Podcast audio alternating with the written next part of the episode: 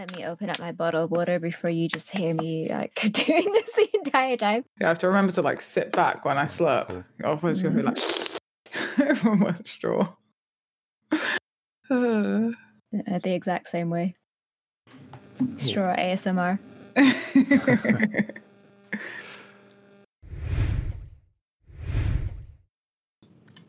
Okay, everyone ready? Nope. I will take that no as a yes. And we will get Oh, started. just as a Oh. reminder, uh, no swearing. sorry, Gina. Yeah. I'm pretty sure in the last recording, I like. I'm so sorry. I will get started in three, two.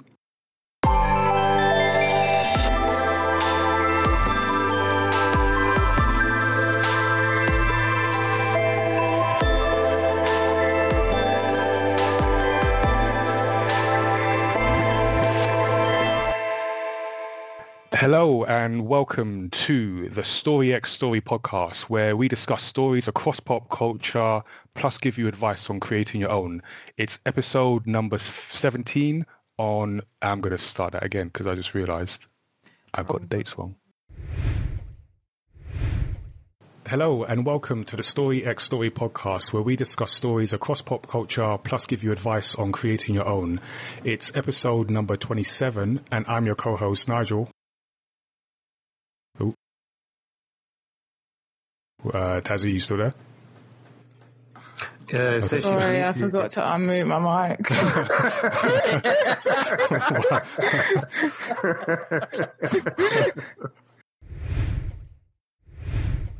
It's episode number 38 and I am your co-host Nigel. I'm Tazzy, streamer and co-host. And our guest for this discussion topic today is illustrator and colorist for Image and Titan Comics and her own creator, Blur. Sorry, I do that again. This is Again, sorry, it's my fault because I messed up the first one. No, no, no. This is pretty much how most podcasts start yeah, for I us. know. It's like, it's like oh, the, the intro is like the Uh. warm up. it's it's like I it either just goes well and we just go into it, or then everyone kind of like messes up. It's like it's one or the other. Um, all right. I've been really enjoying like the the like the fact that I can play on PC and my mobile. So I'm like play on PC when I'm like at my PC. But then there's been so many times where like Bomb's forever like just sitting there playing Dota Underlords 2. And I'm and he's just sitting on his phone. It's really annoying. I'm like, we're here together, like, can we communicate? And so now, and while he's sitting there playing Dota Underlords 2, I'm like, well, I've got Genshin Impact. I was there with my headphones in, just like, like that. I'm like, this is great. It takes like 30 seconds to load off on my phone. And I'm like, Hmm. in a game, and it just picks up where exactly where you was. I like that. And I'm like, this is how you do mobile games. to expand on my theory of Fall Guys, if you win Fall Guys, you end up getting your own island in Animal Crossing. So that's that's how you get to Animal Crossing. That's heaven. That's if you lose- deep theory. You you wind up as a demon in Doom Eternal. oh, wow. oh. I guarantee if you put all I mean, the having that much power would be extremely fun. However temporary it is. If you haven't already, if you put that in a website or a Facebook group, I guarantee you will get followers by the end of the month. yeah. Yeah, yeah. You you you will become someone with that If with you that theory. if you tweet it, you'll have to do Yeah. one of the tweets after. I didn't realize this was going to blow up so much. yeah, it's, it's one of those. Yeah. What's, I what's don't have a SoundCloud. here, I'll check out my podcast. I might have to do that now then, yeah. but I just like the way they've managed to bring in so much narrative into gaming elements and and mix that. I think, uh, yeah, they're just really good at that and had an amazing time with the first game. So, uh, yeah, I might, you know, as time goes, and update my thoughts on The Last of Us, and obviously without doing any uh, spoilers because there's a whole thing about that. Uh, has anyone uh, interested in getting The Last of Us or has played the first one? I'll be, haven't played the first one yet, so Ooh, Yeah, I I'm actually the in the same boat. I haven't played the first one yet Really? either. wow, I should have made that a prerequisite for coming on the show. That is, uh,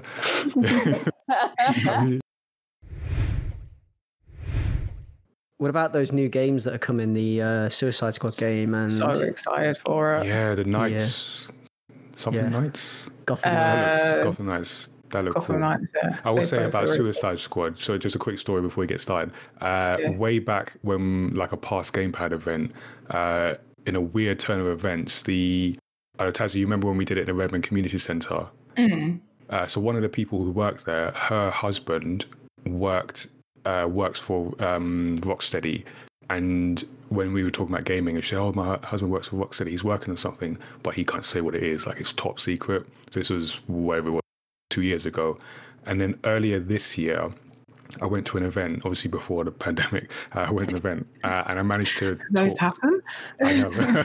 so it's hazy memory. Um, I managed to find myself talking to a former art, some kind of artist at Rocksteady. So I told him, I was like, oh, I'm, I met someone whose husband uh, used to work for Rocksteady. He said they're working on something they can't say. And he was like, oh, I'll tell you, I don't care. It's Suicide Squad. they're working on Suicide Squad. Just don't tell anyone. But yeah, I don't care. 'Cause he just said it. I was like, oh, cool. Suicide Squad game. Uh, I think it was like January something. Nice. I think Nightwings because I played the uh, Avengers beta this last week, and then I played that a couple of games, a couple of times. Um, I was like, oh, like this is cool. I think the story for it is going to be really cool. But looking at uh, Gotham Knights, I'm like the gameplay for Gotham Knights looks epic. It's co-op. I'm like, uh, yeah, Avengers. You just went Yeah. way down on the list. I know. Yeah, no. yeah, that, that Avengers game is going to get blown out of the water. yeah, I think so. Because Because Avengers feels a lot like co-op as well, isn't Destiny. it? Yeah, yeah. So Avengers feels a lot like Destiny, like Destiny 2. Well, I said Destiny, like the next Destiny, and my boyfriend was like, "It's Destiny 2.5." and I was like, "It's like it's like Destiny where they actually have like a solid story." but a lot of it feels like Destiny, but with like an Avengers skin. what I would want them to do is I'd want them to just do an Avengers style game, but in the style of Batman Arkham Asylum or something, yeah. where or Batman Arkham, Arkham City or the new or Spider Man. PS4 Mm. Spider Man, yeah, like that'd that be good. style game would be great. Yeah. But that style only works for Spider Man because you've got so many different heroes. You can't Yeah. have that. Yeah. Well, you could That's you can zip one. around. You can zip around a city as Tony Stark, yeah. flying about. Mm. The You thing could is, get like, about as you could give um you could give Cap a, a motorbike. it's like great in terms like so the storyline for avengers sounds great. Like i really want to like delve into that. I like that it's co-op. Like for me like games that that i can play with my friends is just i love that. Um and then uh, especially like story driven games that you can play with your friends. Uh, but it's the fact that it's kind of like a hub. You go back to the hub and you launch a, you launch a, a mission and da, da, da. whereas like Arkham Knights, it's a co-op game, but it it it's it's an Arkham game. Yeah, But exactly. And it's Yeah. like more of this, please. And then uh, I feel like Suicide Squad. Like I don't think we got as like it didn't seem like we got as much detail of it. And I watching like the trailer, I was like, "This seems like very like Left 4 Dead or like a zombie co-op survival game. okay. and I'm very much there for that too. Yeah. Yeah. Uh, cool. All right, let me start the uh, podcast. What are we talking about? Oh, Logan. Yeah, I was like, let's talk about games. Actually, let's do, let's do that. Um, cool. Yeah. All right, let me just get uh, all good. Yeah, One ready? Yeah, I'm ready to go. I am interested in what Nigel you want to say about the film because I feel like you like I'll be like I don't like this, but you'll be like this is why someone might not like this. I don't know if Nigel's concentrating or something or he's like Oh no, I had. Uh, yeah, I had. Oh. Um, yeah, sorry, that's my mistake. Uh, I, needed to, I needed to cough and then got distracted pulling up my notes. So like, That's um, fine. The podcast I was on this morning, uh, there, the suddenly I just heard some weird noise and I was allowed to finish my sentence, and it was just like, "Excuse me, my cat's just brought a mouse in," and then just like suddenly muted to leg it. Just gotta deal with that. Just got to deal with the mouse that's now running around my living room. I was like, okay, cool. I, I thought about watching Death Note. I couldn't bring myself to it.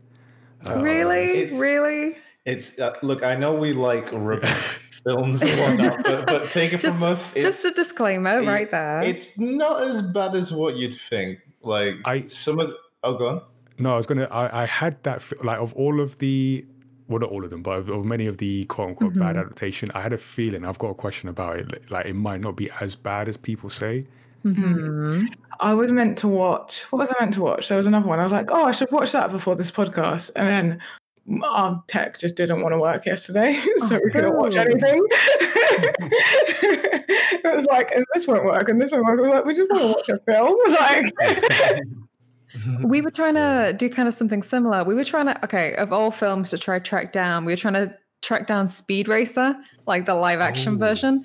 That yeah. thing, that film might as well not exist for how much I was trying to track it down online and it just was not having it. But I'm not sure if I, I feel sad about that, honestly. Like, It's meant to be a trip though, and It's- you know yeah. the Wachowskis as well on that. you know. yeah, true. Yeah, I remember when that was. Uh, yeah, coming out. And, It's such a random pick to to be like a Hollywood sort of film. I know, as well. right? Hmm. Um, but we did manage to. What did we get in now? We Uh, watched JoJo's Bizarre Adventure. Which was actually amazing. Yeah. Like, that's probably up there with one of the best I've seen, you know? was that? It's just. uh Is that the? Is there a live action of JoJo or just? Yeah. yeah. What? Seriously, there's Yeah. a okay. So listen, listen. I, can't- was like, am I hearing this? Yeah. What? Seriously, like I couldn't get my head around this one either. Like, first of all, I heard it existed, and I was like, "Wow, that's going to be a dumpster fire." I am so in with this. And turns out it's fantastic. Like, Oh. I don't know how they managed to do it as well as they did, but it was faithful. It was it was completely ridiculous. Like, don't get me wrong. Like, Yeah. they were faithful to the JoJo to the point of you know, it would make no sense to anyone who's never seen JoJo. Yeah. But do you know what? It really worked. I definitely recommend it. I mean, I started watching JoJo. I think I got through. How much did I go through? I got through quite a bit. Like I forced my way through it because so many people enjoy it, and I Mhm. was like, I'm just not getting into it. I think yeah, I through our watched scene this like the first season, Mhm. and then maybe like an episode of season two. So the thing with JoJo is it's a bizarre. Okay, I know. I keep- I'm going to keep saying bizarre even if it's part of the title. Um, the thing is, it goes from it already starts at 100 to be completely honest, and then it just goes through the roof. So like, unbel- did you start with? um So I'm trying to remember what the first one's called. With uh, it's with Jonathan Joestar, the first one, right? Yeah. Yeah, Okay. Yeah. So would you believe me if I told you that's the most normal JoJo? Oh, A hundred percent, yeah, I would. Yeah. how Because- however it goes, I'm like, yeah, no, yeah, maybe I can believe that. yeah, yeah. it's just crazy. but it's not even that. It's just like I don't know. But I feel like I could give the live action a chance because of that. Like, I feel like I would say I I would love to hear your opinion on it because Mm. you know, as somebody who hasn't seen what it's based off of, it's based off the oh god, is it the fourth it's like series? the fourth one, yeah. Yes, the Okay. fourth series. So it's not got a lot to do with the first series that you watched. But do you know what? I would love to hear what you think of someone who doesn't know Yeah. everything that it's referencing. I think if you're a, big anime fan, this is pretty much what anime would look like in reality. Yes. Even down to the wacky hairstyles, which yeah, props to them, they include. they do a say- really good job. Uh, for example, the main guy, one of the main guys, has like his hat. It kind of fades into his hair, and Yes. you don't really know where it stops and ends. And they kept it for the live action. It, look, it looks it looks daft as all hell, but props to them for including it. Okay. All right, I'm going to have a start because otherwise we'll go into the podcast. Yeah. Um, Okay, cool, you cool, cool. Sorry. Yeah, no, we did this on the uh, Avatar. Uh, Yes. what, I think last week where like we started talking before. It's like, whoa, wait, we're here for a podcast. I feel like it was a good thing though because we had so much to cover Yeah, and no, we still didn't cover fair. everything. yeah, to be fair, we need to get some of that. uh, somewhere out. The other thing I'm watching is the three percent, and I could talk about that for hours. I don't know that. Watch it. Brazilian dystopian sci-fi stuff on Netflix. How have you missed that? It's Uh, good. I I've missed many many things. Nigel is especially good at missing things. I'm yeah yeah. I think we're all collectively very good at missing things. I'm good at missing things unless they're dystopian cyberpunk. Cool. All right, check this out. Uh, all right, let me just make sure I've got my notes together. And audio is still okay, not super quiet. nope, you're still perfect. Okay. you sound good. Do we both sound okay? Uh, yeah, you both sound good. Uh, everyone is good. Uh, just making sure I've got this like uh, recap thing going. That because there were a few. Uh, I had to remember how to say some of the character names, or one in particular, uh, which, is just Iroh. Oh, Iroh. Oh Yeah. god, don't even get me started on Iroh's character in the film. Oh my god, I don't understand. Nothing.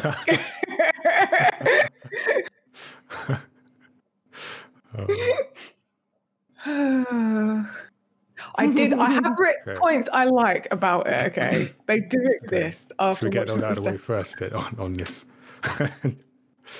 um, Yeah, sure. All right. the best piece of Star Wars that has ever been created. I think you're so right. It's the purest Star Wars, right? It it's it's it's I think the the people who've made the Mandalorian have looked at Star Wars and understood its core essence. It- this is a western. This is a story about uh, f- firmly placed in the kind of Western tradition of like lone gunman saves the world, and and and the Mandalorian is that perfect distillation of it. It's it's knows Yeah. exactly what it's doing. Um, you know whether and the- the structure, the monster of the week structure, and the like overall arc yeah, perfection. Um, I've it's so never quite felt like, oh, I want to know like the ins and outs of the Star Wars universe until watching The Mandalorian, and now I'm like, I need to go back. And it's not like I've not watched them enough, like a lot of times, but I've always just enjoyed Star Wars for being like spacey, lightsabery, cool scenes and funny Mm. robots. Whereas this is like, no, like I want to, I want to know and understand in depth the lore around Star Wars. Yeah, but what they The do so well, they don't get themselves bogged down in the bits of the world that are unnecessary to explain. They sort Mhm. of just they just are. Like no one, you know, at some point maybe they'll start talking about midi-chlorians or whatever they called it, the like the weird thing that the force is made of. No one cares. Don't explain the force to me. Just show me, like, just show someone sh- moving things with their mind. It's fine, right? Uh, but the Mandalorian doesn't do that. It just that stuff is. It, you know, I I- think it's really well judged. Um, yeah, the the show we didn't know we needed. yeah, and I think as we are following someone that doesn't know like anything about the Force, it's like when things are brought up, like you can you can ne- never have watched anything Star Wars before, And it would still work. Yeah, Yeah. you can completely get involved with this because you're like it it doesn't expect you to know anything. But if Yeah, you already do know stuff, you're going to enjoy it because you're going to be like, "Oh, I know this and that and this." But if you don't, you're not going to feel left out or left behind. You're just going to be Yeah, on Uh, the uh, journey. And you're watching you're watching season two, right? Yeah. Yeah. See, I never watched the Clone Wars, and my if my my only caveat was that I feel like there is some, and I found this out later. There there is a lot of information that if you've watched the Clone Wars, that it would Mhm. help you understand what's going on in the Mandalorian because there are character crossovers. Um, yeah. which which I've found challenging because I know a little bit but not a lot, and I don't know if that's better just not to have known anything at all. Yeah. because I'm like, oh, isn't that the ca- oh that character design looks familiar? You know, I like literally just noticed that I have like I've I have friends that are just massive Star Wars nerds and like constantly post about Clone Wars and like all things Star Wars. So there are points where I'm like, oh, I know this just Yeah, because they posted so much. But I'm fine with like because I did try and watch. I watched like the first episode of Clone Wars and I'm like, no, I just I, can't, I don't really care. Wait, is like, Clone I- Wars the animation? animation? the animated yeah. series. Oh. Yeah, so it's canon. Um, so it's one of the things which from Star Wars is canon, and there's a bunch of crossover between Mandalorian and the Clone Wars. Mm. Oh, okay. Yeah, yeah, yeah. But I, I, I barely knew anything about it myself, other than like I said, some of the specific character designs, which were quite famous, and would turn up. You know, people would uh, cosplay as them and stuff like that. Yeah, I think it's fine not knowing all that stuff though. Like, I Mm. don't know, like, yeah, I feel like Star Wars just has so much to it anyway. Like, unless you are a massive Star Wars nerd that like Mm. goes into it, then you're never gonna experience that. I don't know. So it's I just like, like maybe we should do a future episode on this because I interesting Yes. around Star Yeah. Wars is that just hearing you talk about it, I've not seen it, but uh, like Tazzy as someone who has like seen Star Wars, but you're not, you know, you wouldn't describe yourself as a super Star Wars fan, but it this making you want to know about the universe, and then also f- from the this being a Disney thing now, but the recent trilogy also being Disney, and at least in my opinion, good in some ways and, and very very Disney in in other less, Yeah. less good ways. Whereas this, The Mandalorian, seems like just genuinely good from what I've heard. it's just genuinely good TV. Genuinely good. like Mm. and it feels more i don't know it's like perfect as a show because like everything's so like it's so it's such like normal lives i feel like you see Mm. what does the rest of the star wars universe look like Yeah, exactly. Yeah. So like it feels like way more normal more relatable because you're like oh these are like just people surviving where there's these two like big Yeah, it's it's the life of the fire, yeah. NPCs. you know, like, yeah, so the heroes are off Give doing the boss battle like off screen, and these are just the NPCs in the village wandering around, going like, "Did you hear the empire's is crumbling?" Yeah.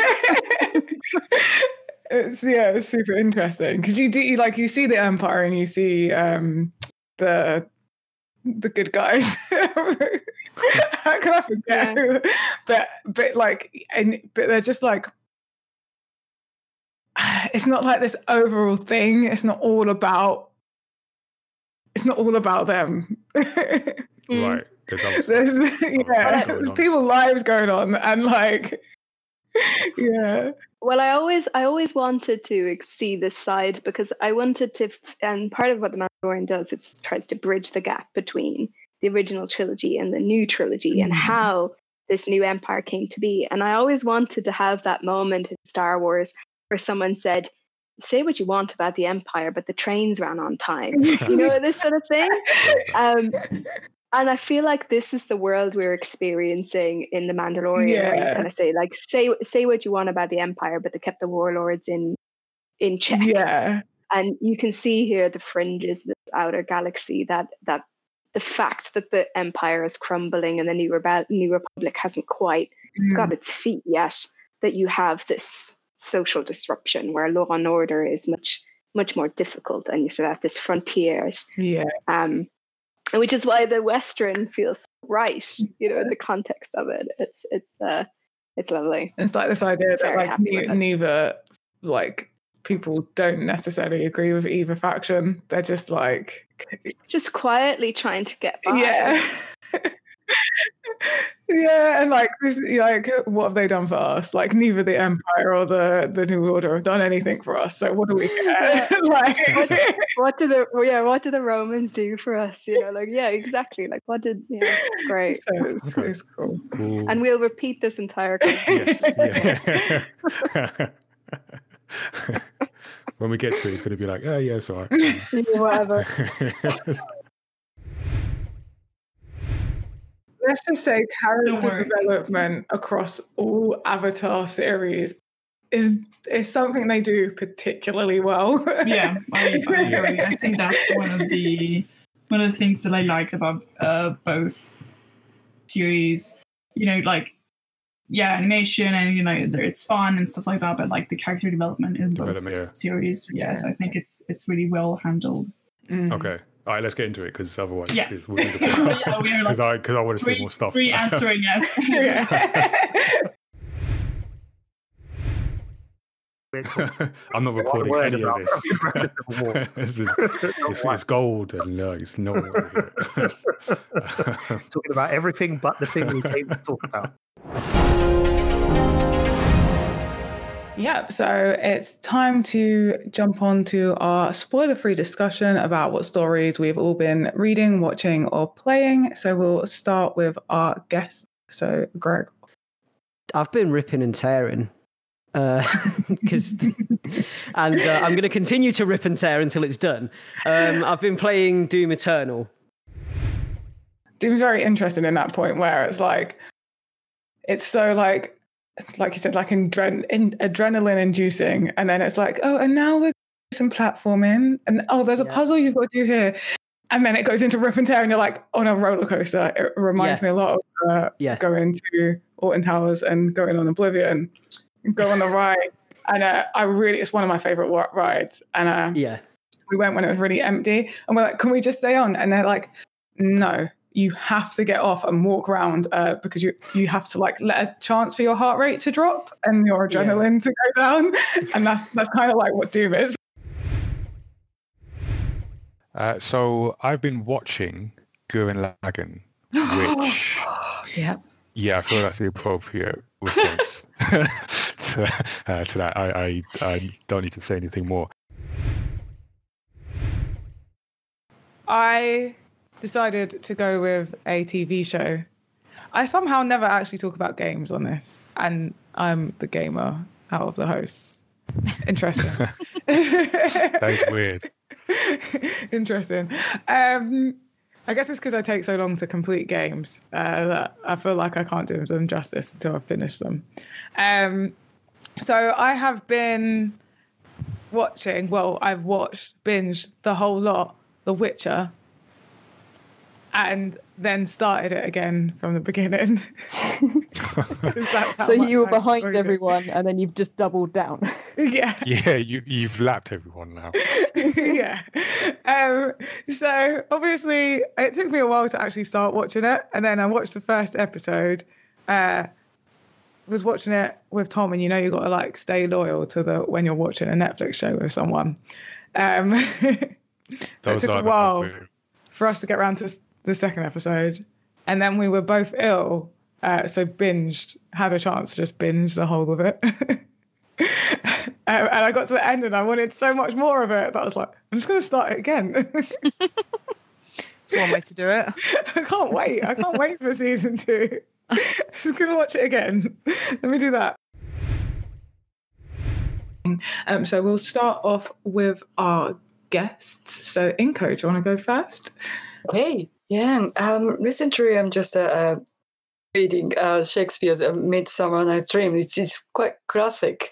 And then the reason why is just uh, I'm joining the competition of the graphic Shakespeare competition.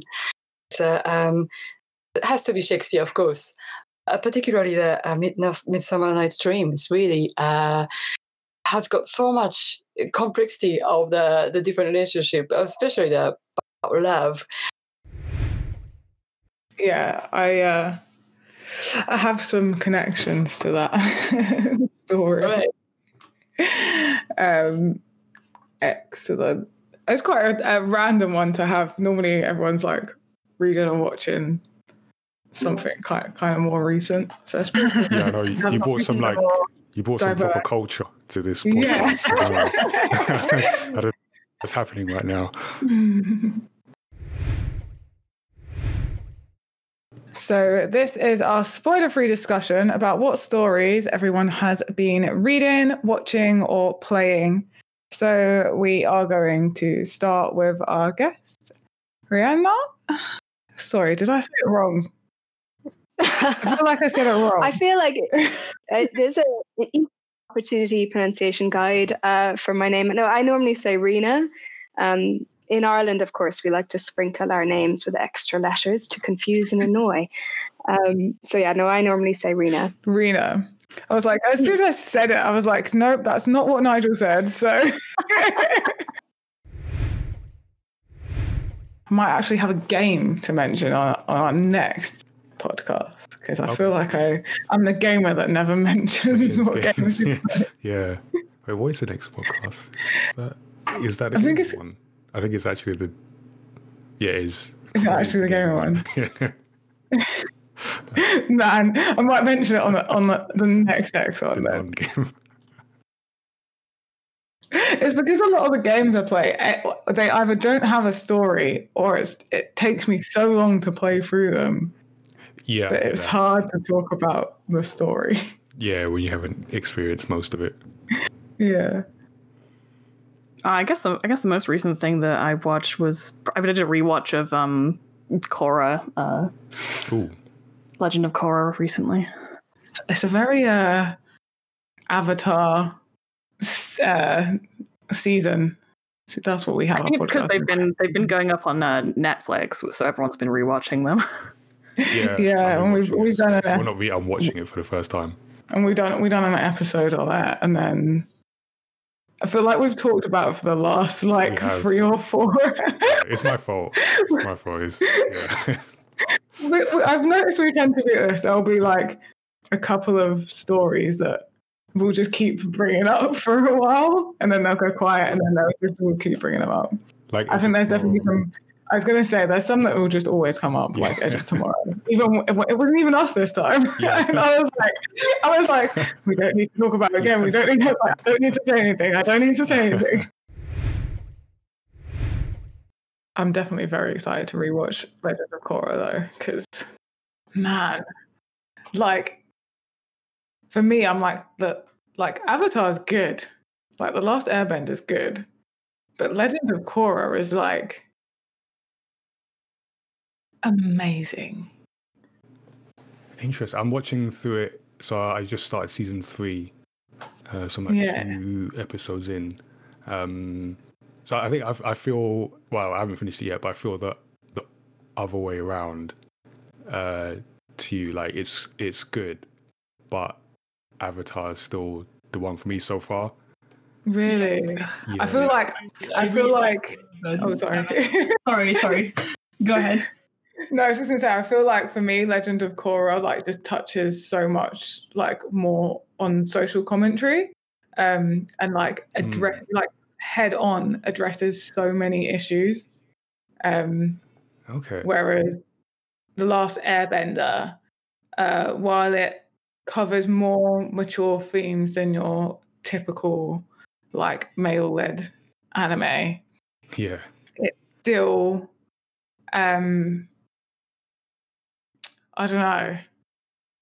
It's still like your typical male protagonist, like young boy, very boisterous, which is it works. Obviously, that's the character. Yeah. Yeah. But that's why I like the Legend Like of Korra yeah. so much. Yeah, yeah, because that. it's just and it's so refreshing as well.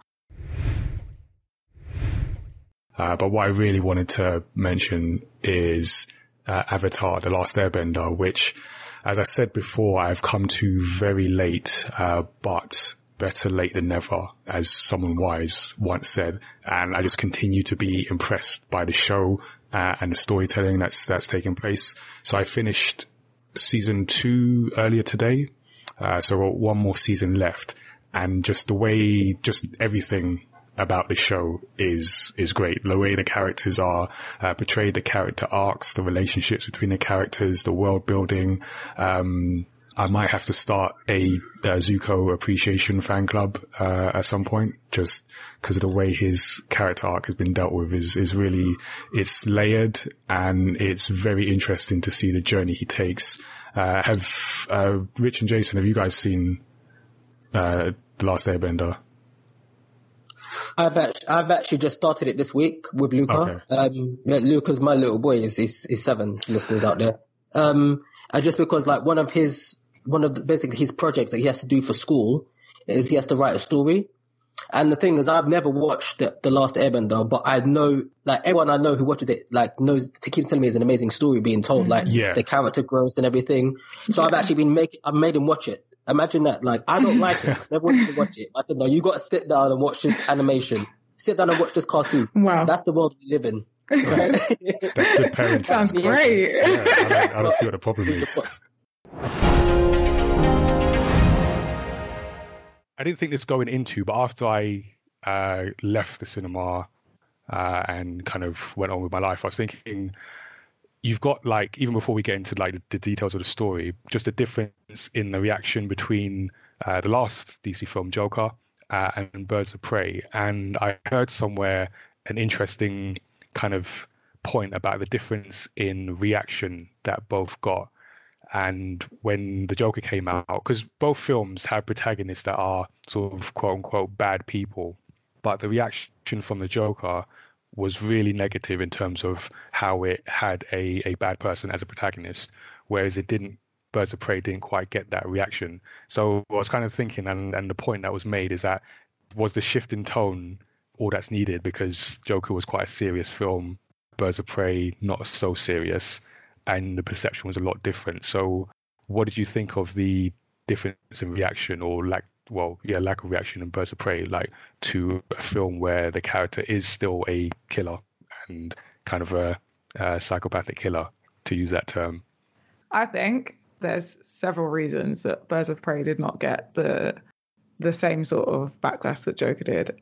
A the the Joker was kind of like we all know the Joker. Everyone knows the Joker. Not as many people know Harley Quinn's character. They just know of her. She's kind of like just this, and she's like super colorful. It's kind of like I don't know. Like everyone has a different view of her, how they've been introduced to her, and also Birds of Prey was coming off the back of a crap film. okay, not a crap film. I actually enjoyed it, but what most people see as not a great film. So the sort of like tone of it is like from that, whereas the Joker was coming from a completely different angle. It wasn't coming off the back of anything other than obviously the Joker's previous perceptions and countless other things. Yeah, sort of bigger prior knowledge. Yeah. So, but this was literally coming off a film that, you know, didn't necessarily do great. There was not much seriousness in in it. Um, and as well, the last thing is, I don't think people take take the idea of a uh, female crazy killer uh, as seriously as a male crazy killer, which I think is one of the reasons why this film was so good. I think for me, looking at the Joker, a lot of people were saying it was justifying and romanticizing his actions, and they were saying it was kind of glamorizing that violence. Um, and I sometimes wonder if that those people watch the same film as me because watching the Joker, a lot of the things he did, you're not supposed to sympathize with the way he's handling things. Um, when he's on that TV show, you can see the reaction of the audience and the TV host. You aren't supposed to think what he's doing is justified at all. Um, but people seem to, and some of the, the negative press I'd seen, seem to think that it was somehow romanticizing it. But if you make the violence slapstick and comedy, then somebody doing something very horrific, like deciding they don't like someone, so breaking both of their legs, Yeah. um, because it's presented as in a slapstick way, somehow that um, doesn't get anywhere near the same level of um, criticism.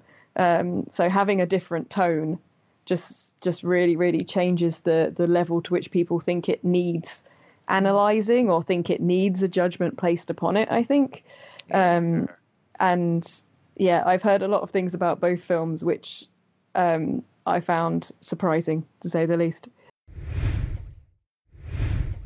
but I feel like uh, Black Panther had such a different vibe to it, but still the same epic superhero vibe.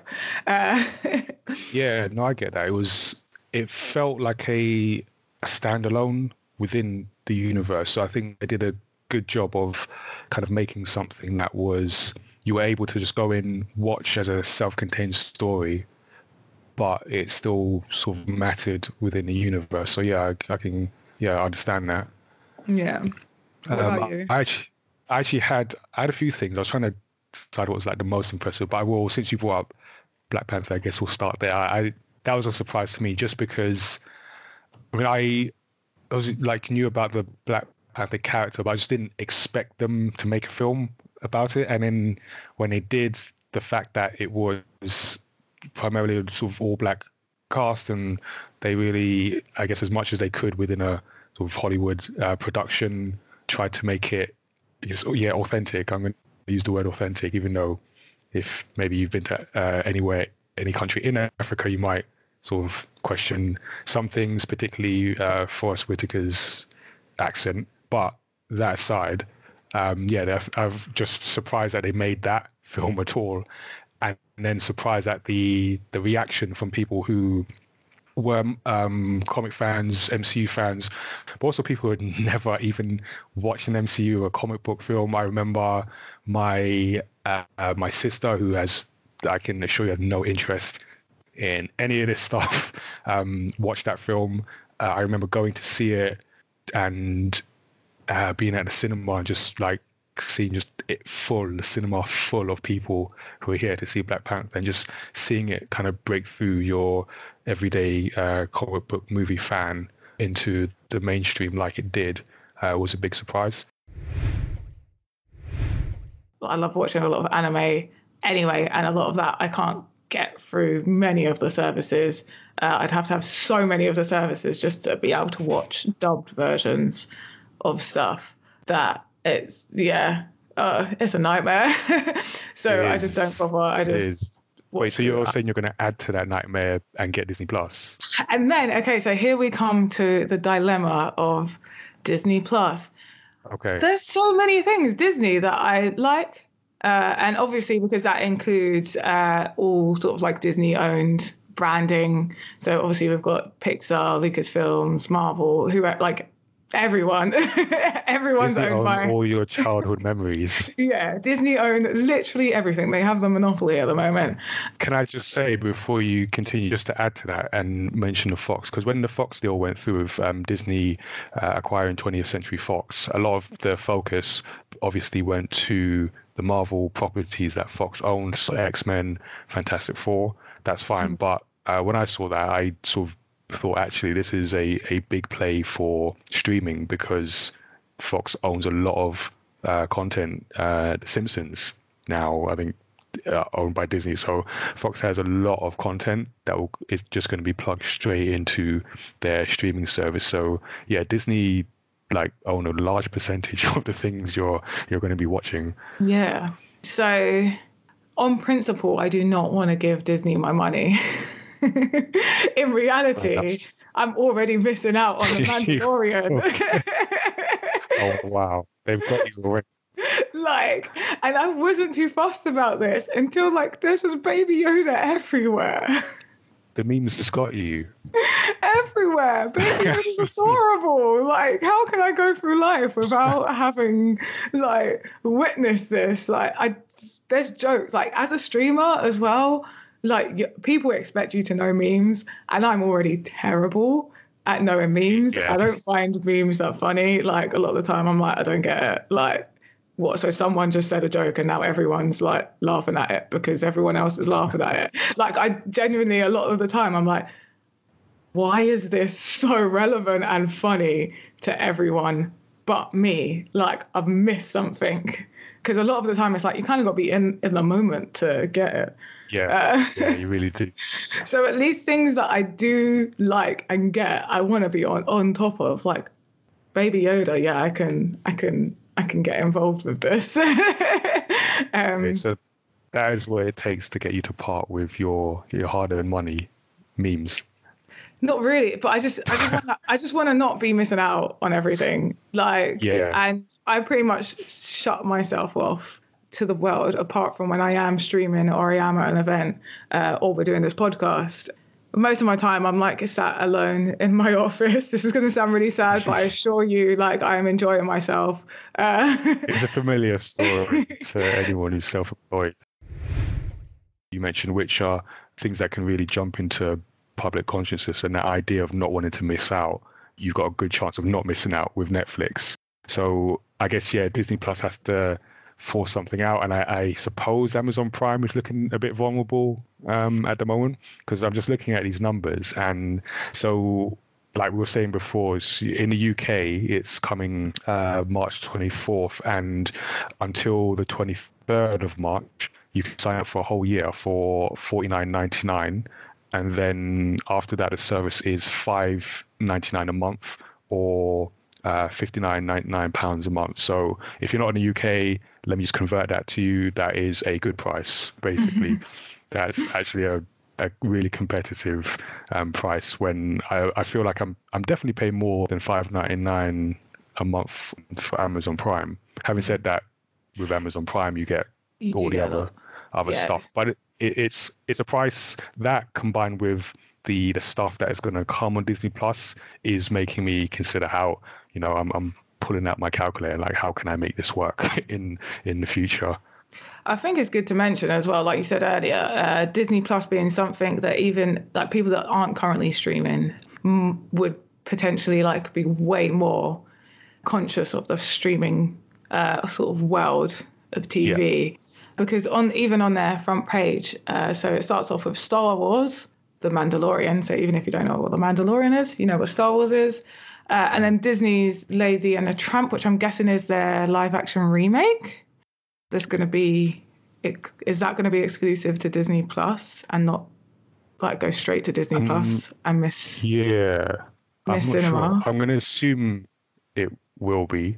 but I'm either way sure. like everyone knows Lady and a Tramp and there's going to be like Disney films there's going to be like all the princesses are going to be like everyone's going to be there. This is disney this is disney world but as a as a streaming service.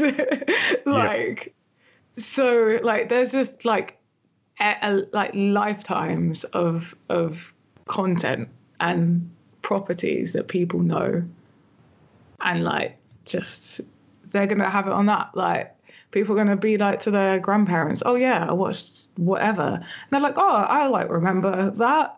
And they're gonna be like oh yeah i watched it on disney plus disney streaming service. And they're gonna be like oh what? I can watch all of these things on there. Yeah, Yeah. all the things I remember. Yeah, it's got that generational appeal. So I think Disney are in a really strong position. And as a quick side note, I'm currently doing a workshop, um, like a series of workshops in a college. And uh, I don't know how true this is, but one of the kids claims he has not watched anything Disney. I, I don't know how that's possible in, in the Western world, but that's what he know. says. So I'll just take his word for that. yeah Um, this this yeah, conversation came so up I sorry, this conversation came up between some a group of mine as well, uh, and then when we broke it down, it was like, "What? So have you watched this? This?" And they were like, "Oh yeah." And we're like, "That is all owned by Disney." yeah. okay, I'm gonna have that conversation with him and dig down a little bit to see how true this really is. But I'm gonna also point him towards Disney Plus and just say, just spend a weekend and just like uh, catch up on all things Disney. Yeah. Um, so it's a good note to like when people say Disney, do they just mean not the things that have like just Disney's logo on top of it? Like, you know, the obvious the the Disney Disney. Because obviously you've got like Disney. Marvel, Star Wars, and all that. Um, and it, I mean, you can find Disney on, uh, like on it, but you kind of have to look a little closer. Uh, it's not like the initial Yeah, branding yeah. Around it. Yeah, it's in it's in the footnotes. Disney owns, um, like I said, a lot of your your memories, your childhood memories. So the other thing I was Put me off getting uh, Disney Plus right now. Sorry. I'm, I'm, fine. I'm, there, uh, sorry, Disney. So in the movie, is played. She's played by Emily Blunt, right? Yeah. And I love Emily Blunt. so She plays it well. yeah, but then how how is that difference portrayed? Because is she you know, because that contrast of her being in the manga, she's so young, and they just don't. They sort of like take it for granted, say she looks young, but actually she is. Is Emily Blunt meant to be playing a younger person as well? No, No, she's, just, not that same her. character, really. Mm, yeah, she's Right. a diff- complete. So the manga actually gives Rita a backstory, or we, I should say Rita in quotes, a backstory, which she doesn't really get in in the film. In the film, she's Oh, really? it's just given that she's just extremely talented and uh, she has this reputation in in the army, and that's that's it basically. She's, you don't know Okay. sort of her journey. Yeah. Um, so I definitely appreciate the the backstory to Rita because you you then you empathize with her more and you kind of you feel her struggle and where she's come from and then you see like what she's been through in relation to what um, Keiji has been through uh, and it gives more depth to the story. I think it, makes her more human as well. Like I think it makes the point of her being called like the full metal redacted. um, uh, Good save there. what I find is that the Heath Ledger Joker um, is more about like he's like an agent of chaos um, and a an anarchist, and he's is his motivations are very grand.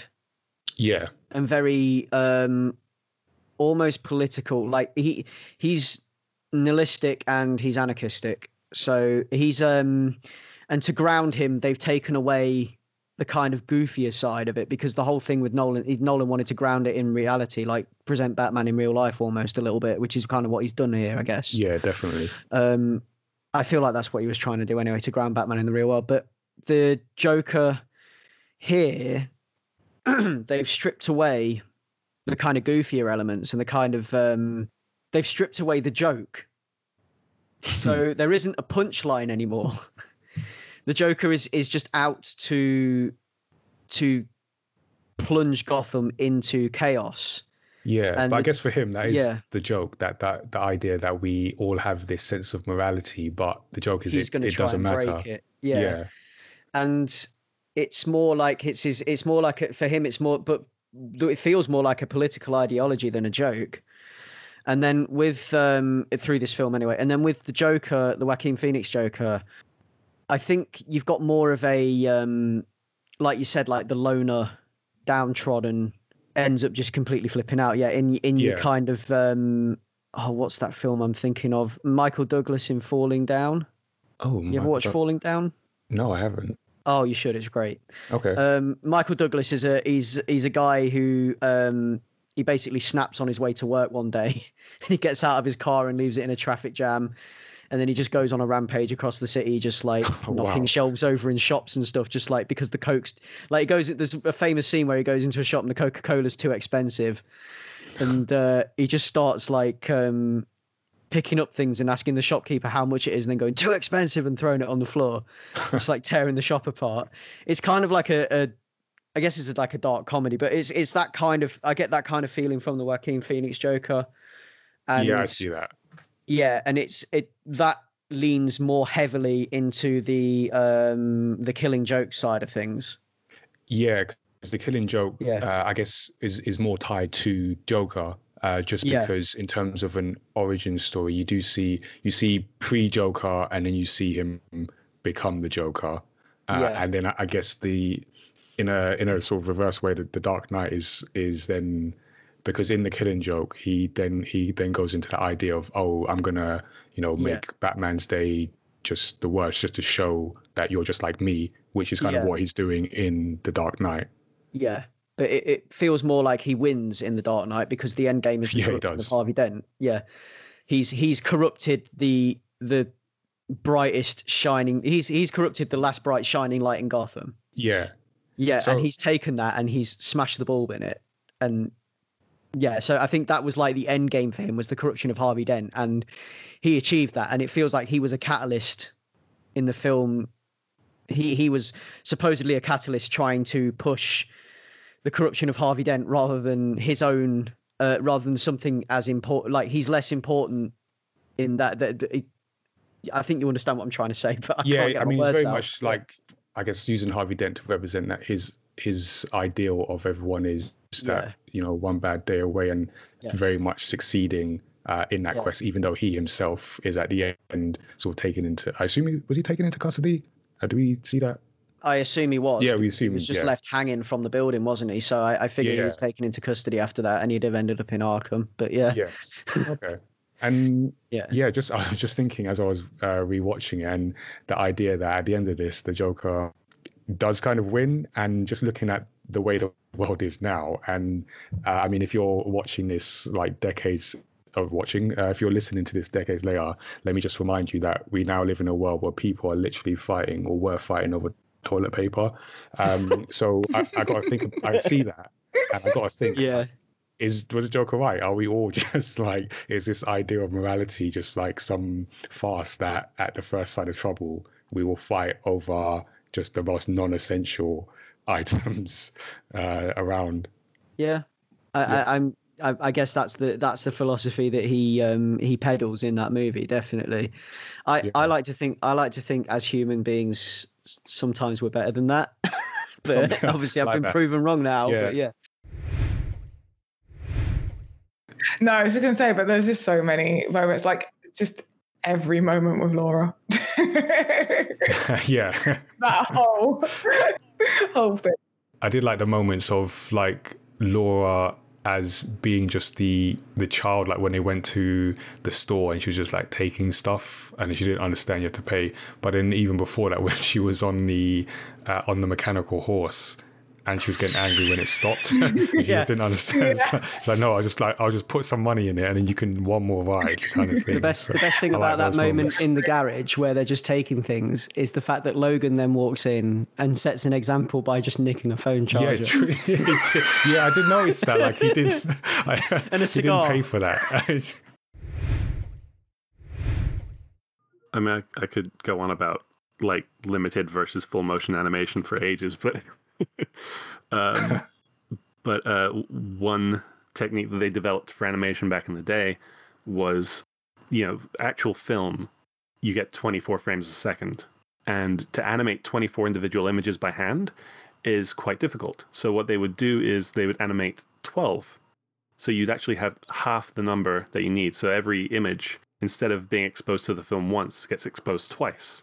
So each drawing lasts two frames. And that's often called animating on twos. But it's why stuff like Looney Tunes cartoons and, and cartoons made for TV, which are all typically animated on twos to save time and money, have that sort of weird jittery, janky motion that you only really get with 2D art. Modern Disney films, even the like two, the 2D animated ones, they'll tend to do the full 24 frames a second. But the the mind's eye always just sees it as wrong, or or too smooth. But I think what they wanted in this is something that feels more grounded and and naive, maybe more sort of like a comic book page. So they Yeah. yeah, they did some really clever things with um, animating on twos and, and even on threes, just so that everything feels more hand done. They even did a really clever thing with. Um, so there's the scene where Miles and Peter infiltrate the the scientist base and leave with the computer hard drive. Yeah. And Pete is trying to teach Miles how to web swing for the first time and Miles isn't getting it, and he's always falling down, and, and he's having to learn how to do the flip release, thwip release. And what they did there in the in the film is they actually animated on twos, but they animated on separate twos to each other. So Peter will move, and then Miles will move, and then Peter will move, and then Miles will move, and then as Miles gets used to flipping, they actually sync up again. Oh right, so to reinforce that in the story, like Miles isn't getting it, they are literally out Yeah. sync, and then as they get Exactly. it, as he gets it, oh wow, It's it's genius animation. So people were kind of weirded out by her eyes, and rather than go back, uh, James Cameron actually then made them bigger, or particularly the iris is bigger. Um, so yeah, I, I guess Penali, you mentioned that it wasn't an issue for you. Was it an issue for you, uh, Tazzy, like the size of Alita's eyes? No, I I liked it. it kept me like always very drawn to her expression and I think it added to like that she's like very childish puppy kind She of She does have the yeah vibe that she's got. eyes. So I think it just like accentuated that that like a puppy discovering the world. Yeah. You know, like the first time she tries chocolate and it's very like yeah.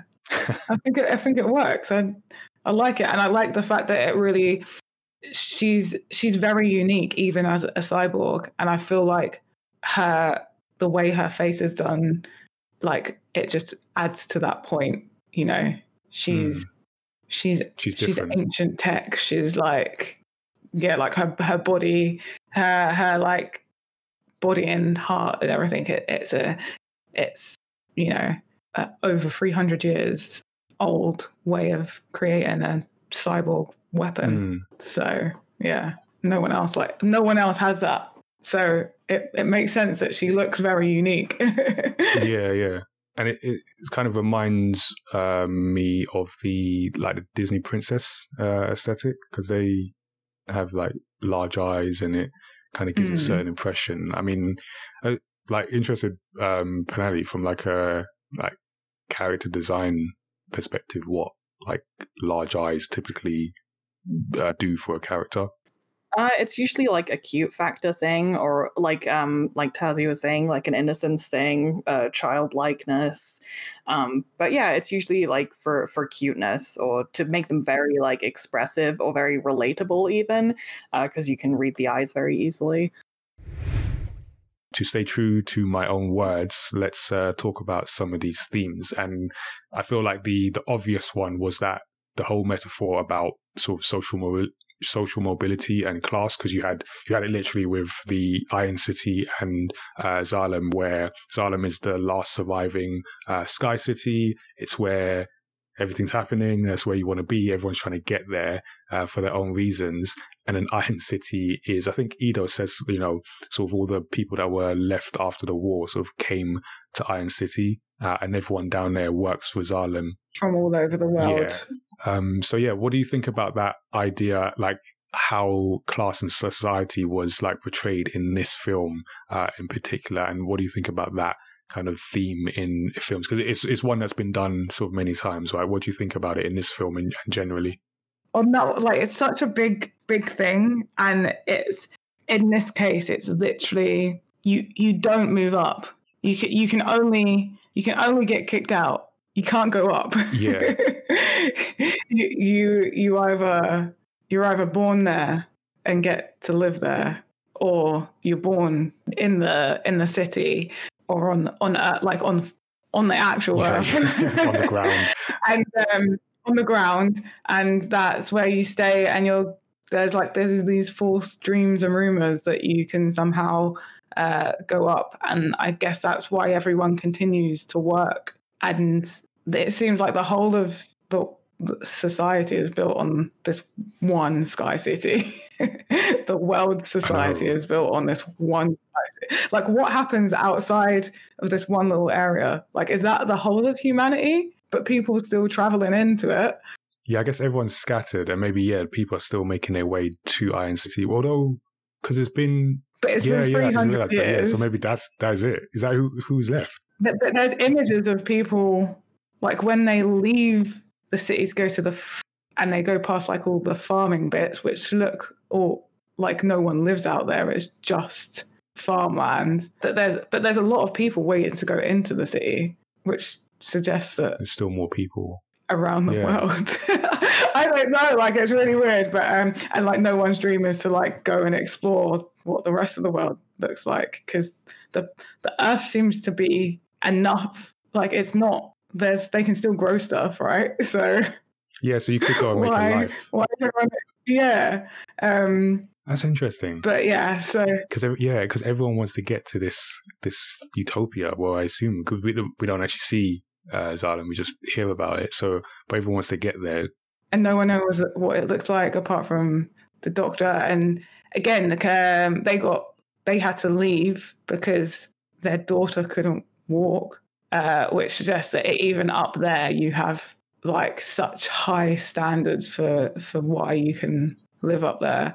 And then uh, there's like one comment that's like, um, down here we could be kings, uh, but up there you start from the bottom of the, of the food chain. Yes. So it's like there's obviously a hierarchy up there, and it's probably it doesn't sound like it's the utopia that everyone thinks. Um, it's very like like in Hunger Games. Uh yeah.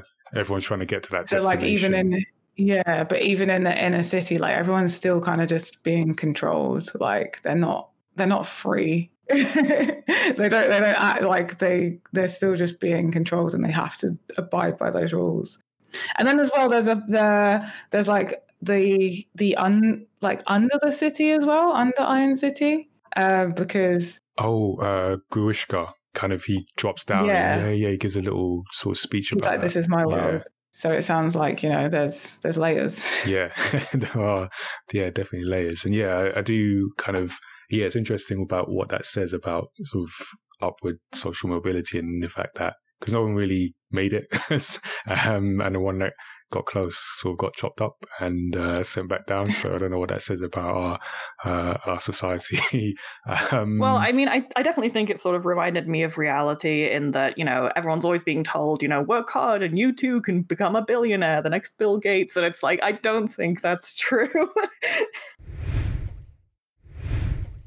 One of the things I definitely wanted to uh, touch on because Civil War introduces uh, a couple of new characters. We mentioned Spider Man, uh, obviously Black Panther uh, is one of them, and sort of watching this since the passing of uh, Chadwick Boseman when he had his introduction. It's kind of like it just yeah hit me a little bit. It's like oh I wow, it's cried. like it's, it's a weird moment, and it, it's and it's weird because of the the scene he's introduced where hi- his his father is is is blown up and he's dying. And he's kind of holding his father, and you kind of know like, oh wow, actually, and he's he's the one that's not here anymore. So it's a, it's a weird kind of moment. I don't know how how you guys felt. Uh, you what you, you said you cried. Yeah, like it just hit me like and he's he plays um T'Challa so so well and like so strongly. Like there's and so much in that character. It's so embodied. It's one of the most like like present characters on that appears on screen in Civil War and like doesn't have that much screen time and just yeah like just wow and I, it just dawned on me I was like we're never going to get a new perf- performance um, from from Chadwick Boseman yeah it was like wow just and and this was like the introduction of of someone oh just yeah it really like just hit me and it dawned on me that kind of loss which i'm not someone that normally gets taken out of the reality of the thing i'm watching rarely happens so yeah Yeah, that's a big moment. Um, what did you guys feel, um, Rich or Jason?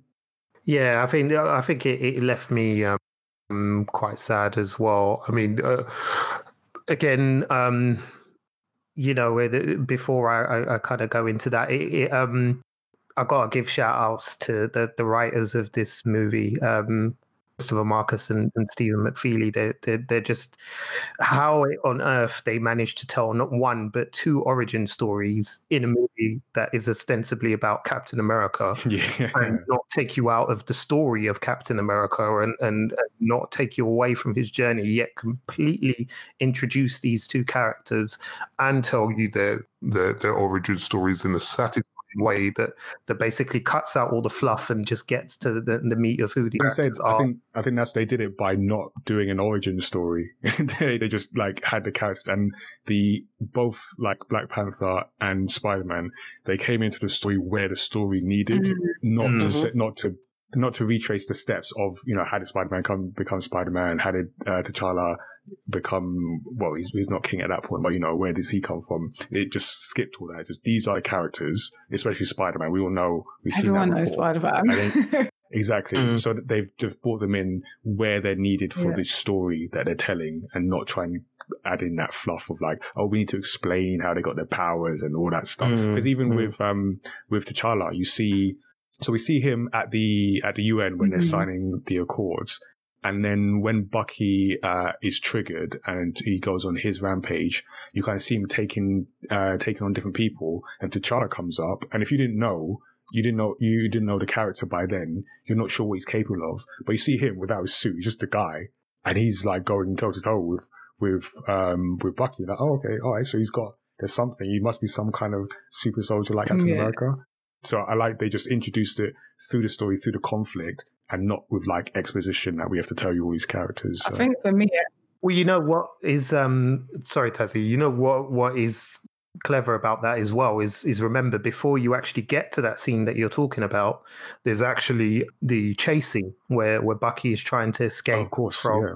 the, the German police who've come to arrest him, and then Black Panther starts chasing him, and it's only at the end of that sequence, that entire sequence, that you're you you're it's revealed that the Black Panther is T'Challa. So then you're like, oh, okay, so that would explain why he can then go toe to toe with the Winter Soldier when he has no suit or anything else on, because you've already seen what he can do before then. And then even in the car ride along, you know, um, when they go into the, the facility where Bucky is being held before his rampage and they're in the car, Captain America and, and Falcon and, and Black Panther, and Falcon says, you know, so what is it? Do you like cats? and then get that very, very short, sharp, and important piece of speech from T'Challa where he basically says, This is who I am. I'm the Black Panther. For it's passed down from generation to generation. I'm a badass, and you can't stop me from getting your friend. And, and that's basically a couple of lines. They've essentially summed up the entire character. So you know who they are, you know what they can do, you know what they're about, what they you know, and what they want. I don't know. I don't know how true that is, man. But it's in the shadows somewhere. yeah, and I'm a Zack Snyder fan. But yeah, but I mean, he did nothing for the DCEU. I think. yeah. Well, he did something, but just not. uh, Yeah, oh, he did something, all right. Yeah, still glad he did something. No, in fact, he did do one. Th- he did do one good thing for me. Just that fight scene in Batman versus Superman in the um, in the warehouse where Batman just decimates the gods. That's the that's the only good thing out of the whole of the DCEU for me. That stands out. From so yeah, I'm, I'm harsh man. sorry. Um, I'm looking forward to the next Wonder Woman, um, and I am quite looking forward to see what uh, the the DCEU films bring out. I'm really intrigued uh, what's going to happen with the the new uh, Suicide Squad film. Um, oh yeah. Mm, yeah, same. that that one's like I'm like, what's gonna happen here? Like I'm just very like interested in what they do with that, uh, with this like reboot that's for a new film. Really weird. Um, but yeah, because I really liked Aquaman as well. I thought that was really good. Um, and then this was really good. Uh, so and like I really enjoyed Birds of Prey, um, which is obviously a much lower budget than everything else. I pe- think people forget that as well. Um, so yeah, I think I think some good stuff should come. I'm still a Marvel fan, but yes. um, yeah, I'm kind of yeah. Suicide Squad one is interesting because I, I I've gone on record. I just I think Suicide, the original Suicide Squad is just terrible, terrible, terrible, terrible. So if uh, that comes Mm. out and it's not terrible, then there's hope. Basically, that's my that's my standard. like if the next Suicide Squad film is not terrible, there is hope. Mm. Listen, Um, that, that Suicide Gunn. Squad film like hurt me deeply. Like if you understand how much, like Suicide Squad, I have a really personal connection to Suicide Squad comic books because Yeah. they were. I got into those um, because they were kind of the first and last thing my my grandfather gave to me before he died.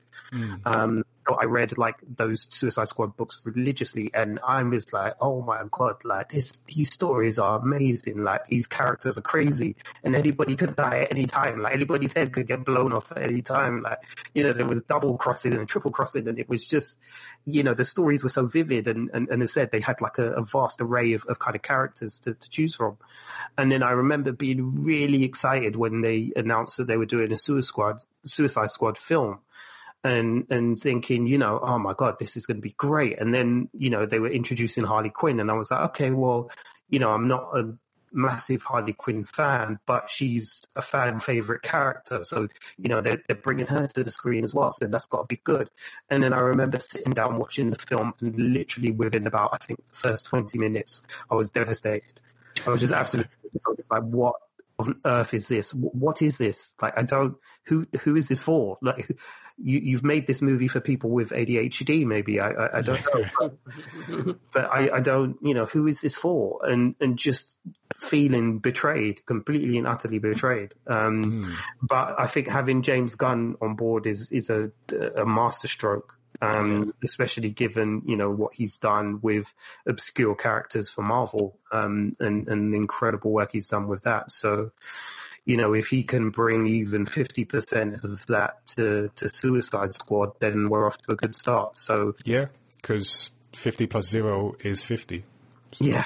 Um,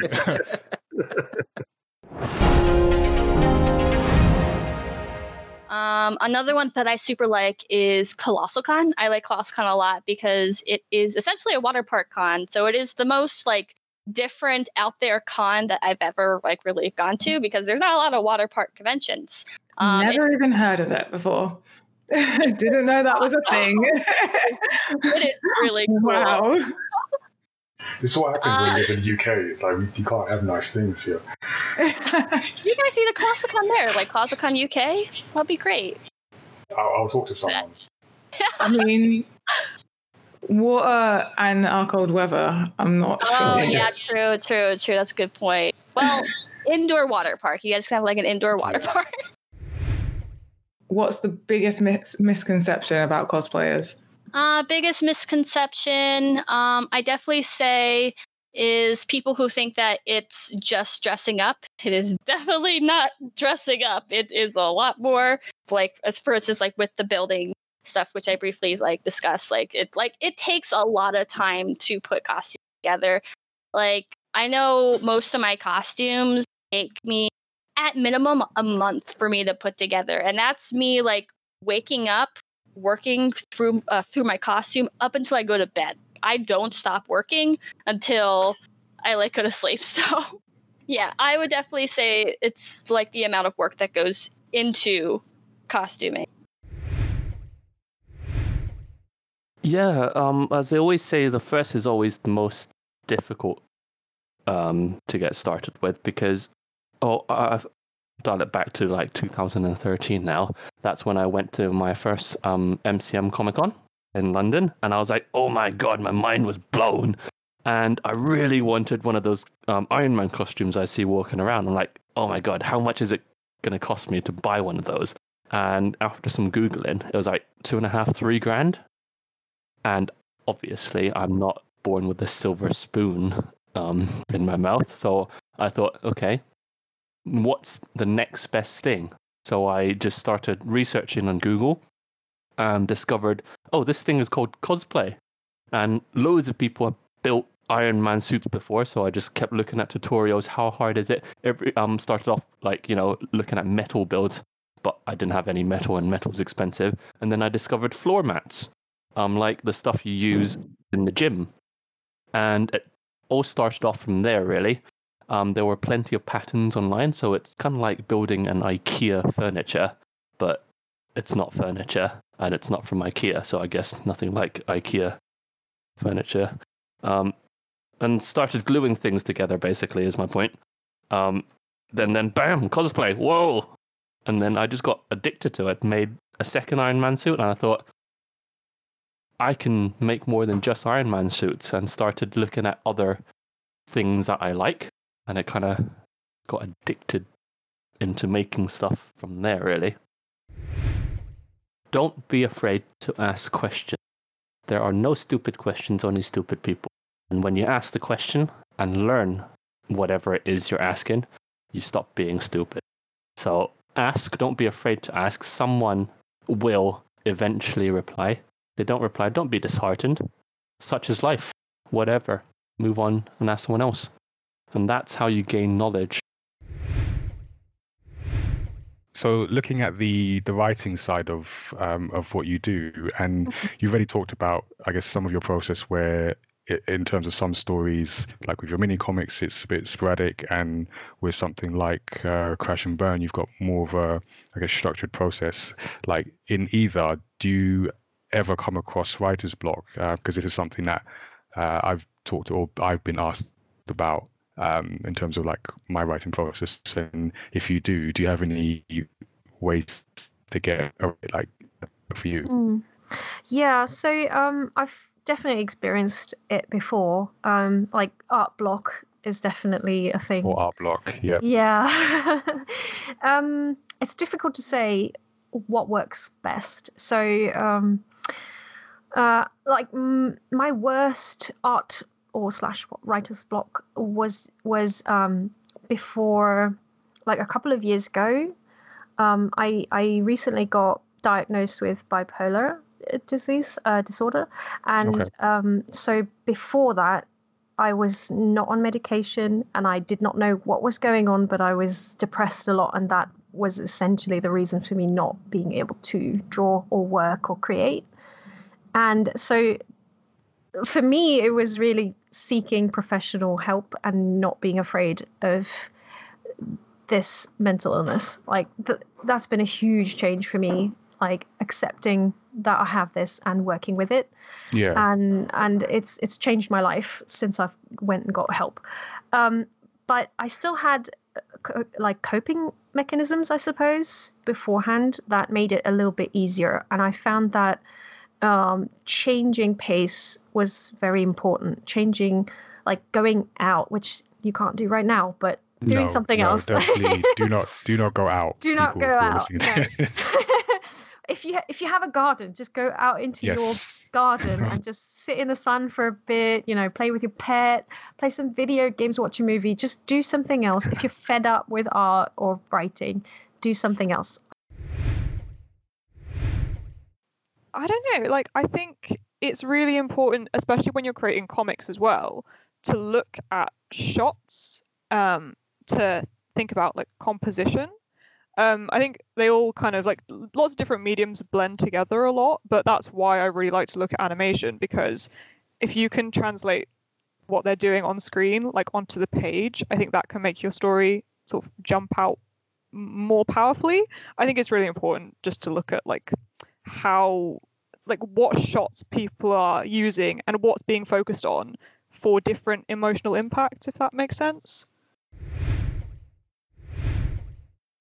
And you mentioned a pandemic. So how is that, not just specific to this program, but how has the pandemic kind of changed? And the pandemic and the like the uncertainty around it. I know it's changed things for for me and and for us, like my matter wise, but it's really that the uncertainty. So what's that meant for you guys as a as a business and a brand?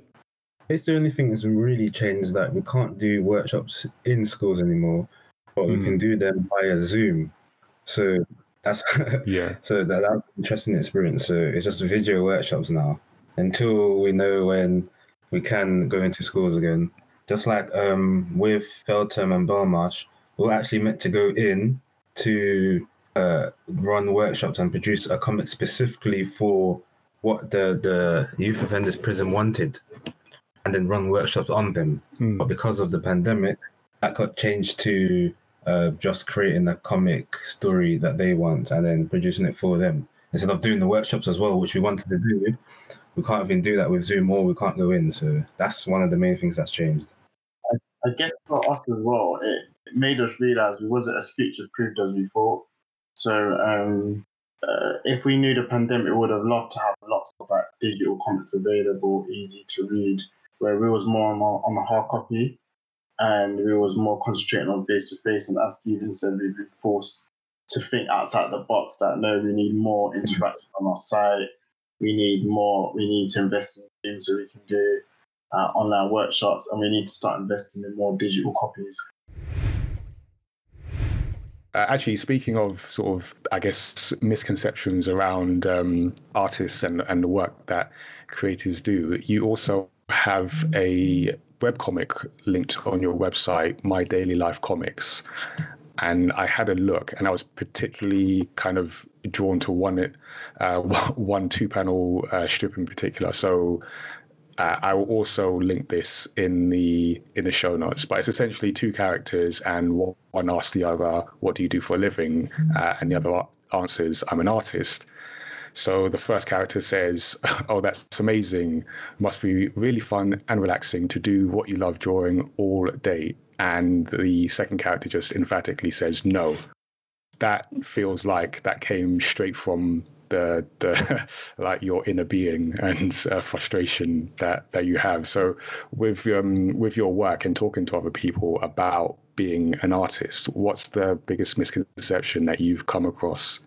biggest misconception i think basically more the prejudices people have um, by thinking i mean i really love my job and it's a lot of fun uh, otherwise i wouldn't do it but people don't see how much of hard work goes into doing this. Like uh, they assume you because you do something you like you don't have stress and um, uh, it's easy to do. So if you complain that your hard you, your work is hard or stressful at sometimes uh, people mostly um, brush it off like now you you don't know what hard work is. Mm. that's kind of um, i think the bi- biggest misjudgment people have about being an Yeah. artist First of all, how did you get into acting and how long have you been doing it for? Yeah, so um, I kind of got into acting uh, basically as a as a kid. I watched a lot of uh, TV, film, and um, basically I hated it all because no one that I saw on the TV or on this on the screen really kind of represented me. So um, I felt like through video games, actually um, playing a lot of video games, there was a feeling of like, oh, you know what? Like at least I'm going on this journey with these characters. So, uh, so yeah, the kind of my my way into storytelling was through uh, video games, um, and and since then I've literally, you know, I did drama training at school uh, with a good friend of mine who I'm now working with. Um, he's writing on a project that I'm working on, um, and also uh, basically just keeping myself uh, sort of busy in the sense of doing like extracurricular stuff as well outside of uh, school and then going into drama school. And i think I, I did my first professional job when i was uh, 16 and since then it's just been rolling on um, and you know and that's kind of how i got into it. Cool. So it's quite like an early age that you've, I guess, I suppose, fell into it? Because it wasn't really. Yeah, I, I mean, like it wasn't. I wouldn't even say, and I wouldn't even say it was early. I have, you know, there's a, a lot of acting stuff. It kind of begins a lot earlier because I think um, a lot of people uh, sort of um, have family that are kind of in the actual acting industry, and I didn't. I had no one who was in who was interested in the arts or in any form, shape, or form. No one really interested in that idea of filmmaking. So it kind of felt like I, I kind of stumbled upon it by accident, you know. And it was that kind of thing of just doing a lot of my own sort of research and, and reading and and and throwing myself out there just you know willing to sort of make mistakes at an early age not really knowing what i was doing kind of you know led me to sort of being where i am at at the moment you know Oh, actually, one question is uh, how do I pronounce your last name? Uh, El Badawi. Okay, El Badawi, cool. So then, Yeah. uh, make sure. And our guest today is Ab. Blah. How did I mess up your first name? Wait, let's, let's start that again. I was so focused on getting your last name right.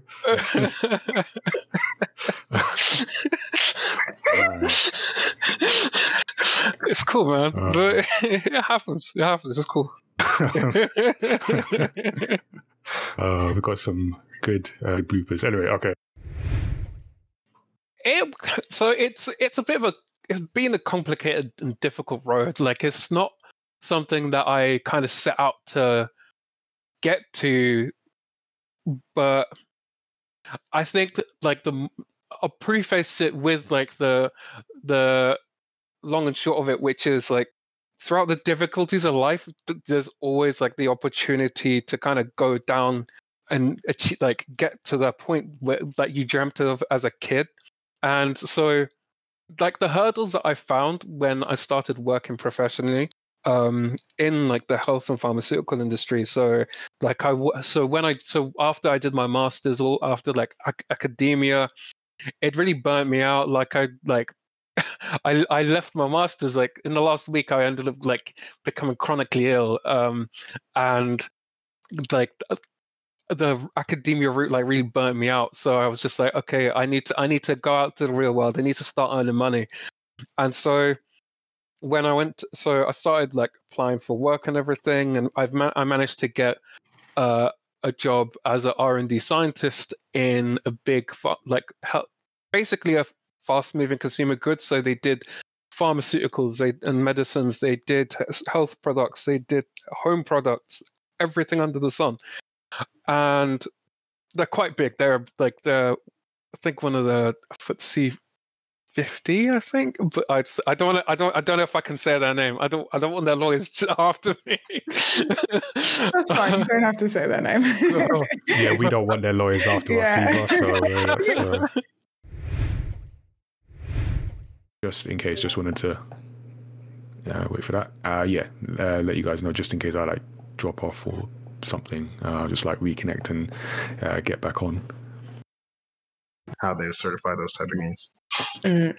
Um, Nigel's dropped out of the call, so I'm just gonna wait for him to come back before we continue because I don't know if it will save the recording from when he's not on. so may have to repeat a little bit of that, but we'll find out when that Nigel gets back in. Uh, how much he got. I guess uh, we were unlucky today, and the internet cut out. Uh, am I coming through? Yes. Okay, sorry, but I I feel like I tempted fate. I shouldn't have said anything about internet. what advice would you have for people who want to make their own game and and you know put it out there and sell it? Like, what would you what would you say to that person? Yeah, I would definitely say to start today. Is like what like we were saying before. Don't don't wait because like I said, every day that you wait, there's someone else um, who's on your same level who's starting ahead of you, and you know you want to make sure that you're always on that competitive level with everyone else. Um, I'd also say like define your own success, right? So for us, our from day one, we said we want to get we want to get a game on consoles. Our like our our goal wasn't hey we want to sell millions of copies. It was literally like I want to get a game on console. If I wake up one day and I see some Sandy on the Xbox, I'll be happy. Define what your success is. Your success might not be selling a game. Your success might be making a game. Your success might be making a character. Define uh, your success might be starting a triple A. Who knows? But define your own success. Don't let others define it for you. Don't define your success out over things that you're seeing other people do. Define what you feel will like you know make you you know ha- satisfied with your work. you know, once you had a chance to dig through, uh, or if you're like me, just watch the video of someone rounding up like the essential takeaways, what do people think about the PlayStation 5? How do you feel about it? I didn't watch it, but I'm getting it anyway. I mean, Yeah. he's getting it. That's- DJ can just be like, "We're releasing number six, and I'll be like, "Okay, where's Okay. the pre-order?" yeah. you had me at PlayStation Five. You don't even have to say anything else. the thing about uh, the purchase of ZeniMax, and even before the pricing was revealed, we had the news of Halo being delayed uh, for uh, the launch of the Xbox Series X. Now, when Microsoft had its uh, had its game showcase, and uh, you know they showed they showed off Halo, and it didn't get the best reception. Um, and then shortly after, it came out that they would be sort of delaying the game into 2021. And I wonder what people's thoughts are on how that would affect the sort of success of the launch. Um, Dan, I mean, you're the, let's say you're the neutral kind of the neutral gamer here. Um, how do you see no Halo um, impacting the launch of the Xbox Series X? Okay, so I'm I'm not the biggest Halo fan in the first place. So I've I've only played a little bit of Halo in in the past. Um, so even if I was to buy an Xbox, I wouldn't be buying it for Halo. I feel that the Xbox does need something. It needs an, an exclusive um, for launch, um, just to sort of entice people in. But I don't think that Halo, and people know that Halo will come at some point. they'll probably have a Gears of War at some point. Um, I think it's best that they take their time to fix it, make it the best game it can be, and then launch it when it's ready. I was like quite frustrated by both of these companies of this long and what I feel unnecessary game of chicken to hold back these prices. And it, first of all, like you have this situation where people want to buy your consoles and you won't tell them how much it costs or when it will be available. And people have just got to guess and then just wait and wait and wait. And then you come to it. And in the end, these are just like, these aren't mind blowing prices. Like I, I couldn't quite wrap my head around why it took so long to get these prices out. So four ninety nine, three ninety nine, uh, two ninety nine for for the S. These aren't like numbers we haven't seen any, anywhere. Like if if they came out and Sony said the the cost of the PlayStation Five is uh, six times pi, um, and you have to work that out, I'd be like, oh, okay, now I understand why you had to, you know, wait so long to figure out what three times or six times pi is, and then put that pricing into your sort of balance sheet and work that out. I'd understand that. But 499, 399, these are standard prices. I don't understand why they took so long to release them. Anyway, I'm going to open it out. I'm going to stop talking because that just annoyed me. Uh, and what does everyone think about pricing, Annabelle? Um, well, in terms of the PlayStation, they could have told me anything. I would have been like, yes. Uh, so what I want to start with is: Does anyone have a favorite or favorite video game movie, or just favorite video game movie they love to hate? Um, if Don doesn't mind me going No, first. go for it. um, so he- the thing is, I am actually a, a really big fan of video game movies because um, I'm kind of a big fan of just bad movies to begin with, which is a bit of a strange hobby, I know. But um, I kind of just love how cheesy they are and like how ridiculous they come out most of the time. But I've got to admit, my favorite video game movie is the live action Street Fighter movie because I. It's such a hot mess of a film. Yeah, I'm, I'm gonna have to shoehorn on on the end of that. Um, uh, it's pretty much the same with me. Like as a Street young Fighter. kid, I Street Fighter, the Yeah. live action one. As a young kid, I watched it because oh my god, Street Fighter! You know, you got Jean Claude Van Damme and, and the whole cast Yeah. in in the film. And now watching it as an adult, I'm like, oh my god, Raul Julia's in this. I did, how did I not notice? Mhm. And they learn about the backstory behind the film, and it's it's wild. It's crazy. it's that's part of why I love it so much because it's like not only is it these Street Fighter characters that have been so strangely adapted into a film, but um, you've got Raul Julia given this this Shakespearean esque performance next to Van Damme, who is just phoning in these lines in Yeah. such a unique way. It's just the whole thing is great as far as I'm concerned. But uh, I know that's a pretty unique perspective, and most th- people feel that movie is just trash. Unique is a word. um, yeah, I'll give you that. Unique is a word in the dictionary.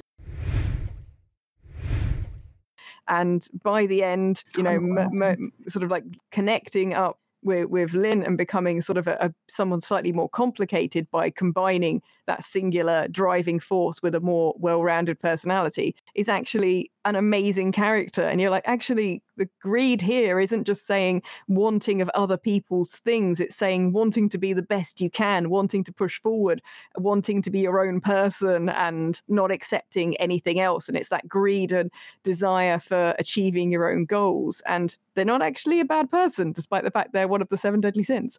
And I thought they did that so wonderfully well. And um, yeah, so my two favorite characters are both bad guys. And that shows you a little bit about how much screen time, development, and real personality that they gave to what were just technically monsters embodying the sins Interested in the the characters, like, and some of the main characters. Uh, also, actually, before I even get into that, because we talked about like the voice acting, and and Inko, you said you like the the English Yes. voice actors. Yes. Yeah, yeah. I Yeah. it's they had some like really big people in this, so I noticed like see, I mentioned uh, John Krasinski, who is um, oh man, names. Uh, he's in the office, and I've completely forgotten the name of his character. He's going to bug me now. Sorry, you know, I've got a I've got to go and like Google Google this because yes, little fact gonna- check. Jim. How could I forget Jim? Oh my, wow! I love Jim. Sorry, sorry, Jim, if you're watching this. Sorry. anyway, uh, so yeah, John uh, Krasinski, um, uh, Emily Blunt. So it's just like these are you know up there in terms of like Hollywood acting uh, talent, which is quite cool to see. Yeah. Is there any particular reason why you enjoyed the the English one voice acting versus the Uh, the one of the reason I didn't like the voice of the Jiro in Japanese film, and then there's a voice acted by uh, animation director Hideaki Anno, which is the animation director of the Neon Genesis Evangelion, and then it's not really acting experience before. Uh, he's because he's a director rather than an actor, but um, he's quite really very plain voice acting in a way really difficult to trace his emotion and very difficult to get into him. It's just diff- difficult to relate to him. And uh, Okay. yeah, but Joseph Gordon-Levitt, um, you can trust a bit more of the personality side of the Jiro, and then a bit more like more likable, definitely. Cool. Yeah. Um, so, like, from my perspective, I, I watched this uh, all of uh, four days ago. Um, so I. uh, so, so- For first time. yeah, yeah. Um, Oh so it's like I often surprise people by the gaps in my in my viewing uh, catalog. So like like Studio uh, Ghibli and and even like Pixar, my like favorite uh, production studio, if you will. But like um uh, Pixar, I've there's some big Pixar films I've just not seen. Like when I'm at a convention and people pick up Samurai Chef and oh, this rat reminds me of Ratatouille. I've not seen Ratatouille like, at all. I still haven't. Uh, so just look at them. I'm just like, yeah. I mean, I, obviously, I know there's a rat in Ratatouille, but that wasn't in my mind when I was uh, writing it. So I've been watching a few particular uh, YouTubers, and every so often the avatar would come up as an example of just like really good storytelling. And it got to a point where it's like, mm, okay, let me, because people just keep going on about this show. Let me see what the fuss is about. So I started watching it, and I watched the first. It's three three seasons. I've watched the first one, and it's really good. Like it's it's it's really really good. It's like a so it's on it, it's on Nickelodeon, and I think it, it I don't know how old it is. It's It's quite been- old. Yeah, it's quite old. Like, so I admit but it's it's it's like 2005 or something. yeah, early two thousands. Yeah, so I, you know, hold my hands up. I'm very late to this party, but I'm here. Like I got here. Uh, Erin, you mentioned Tarfu. I think definitely uh, needs a mention, but I would also like to say, just give a shout out to Momo, um, because he he is the underrated character in this show because he is such an important. By the way, I'm talking about like Aang's. What kind of animal is he? By the way, It's does a anyone know? flying monkey thing. Yeah. Uh, Yeah, I, he- I'm sure that uh, flying lemur. I think. they- yeah. That's it, Flying Lemur, Yeah. Yeah. So I just want to highlight the the profoundness of this character because Momo, Momo is all about the now. He's all present. Like whenever he sees food, he just goes for it. There's no there's no thought to like. I think Momo, in a way, is what Sokka would like to be.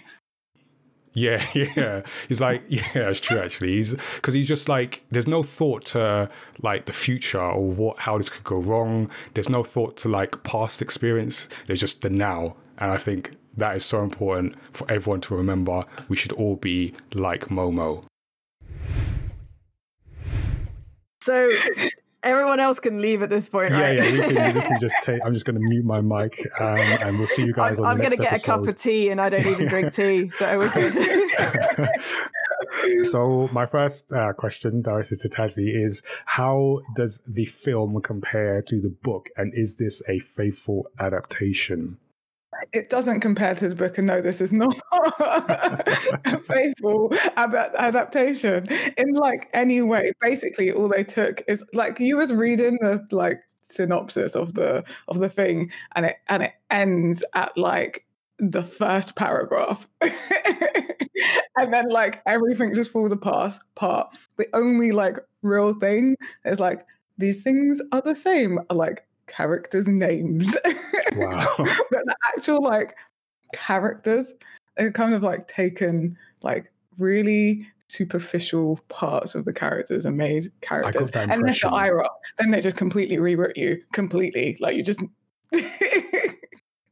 Oh my god. Okay. so So breathe, breathe.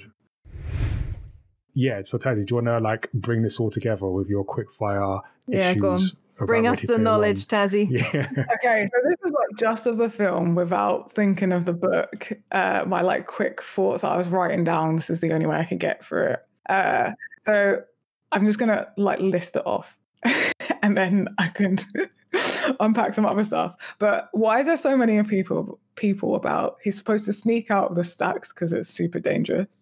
They over explain everything, but then it doesn't show any anything off. Like it's just talked about and then not shown. Uh, there's such low stakes. There's like zero stakes. I don't even know if there is stakes. Like, okay, everything is literally handed to them on the plate. It doesn't feel like there's any relationship building. The Clark Kent glasses really need explaining. Like, I think even if you're not into comics and super, you understand the concept that Superman puts on glasses and suddenly he's Clark Kent, and we didn't need that to explain. We could have seen it. Yeah, we just needs to put the glasses on, like to jump in and said and, and double down on one of Tazzy's Yeah. points about the explaining.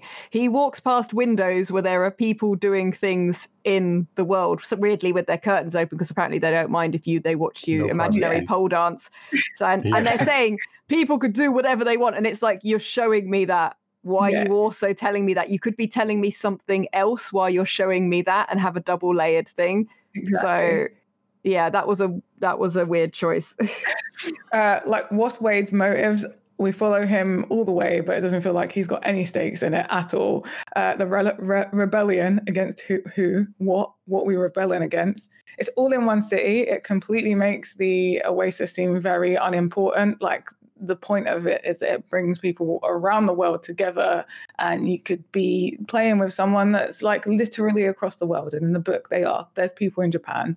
Spoiler alert. Uh, Daito and Shoto are in Japan. Make uh, they make a big deal about no clans in the beginning, and then they they all team up so easily. Doesn't happen in the books. They are very much solo gunters until the very very end, and it's such a difficult decision to make. Uh, Wade's kind of problematic in this in terms of he's very eager to get with the girl, and then he still gets the girl. Like I didn't like that. It's way too no. Uh, I hate that Artemis is just like a supporting act for Wade in this. Like she's just there to be like, She's yeah, you go prize." Wade. Oh. um, uh, Daito and okay, this goes back to the point of like the Oasis all in one city. Like, why are Da- Daito and Show in this case? Why are they in America? Like, they should be in Japan. on the same block. I didn't get Yeah, that. like round the corner from no. I kind of do love that show as an 11 year old. It's just adorable little thing.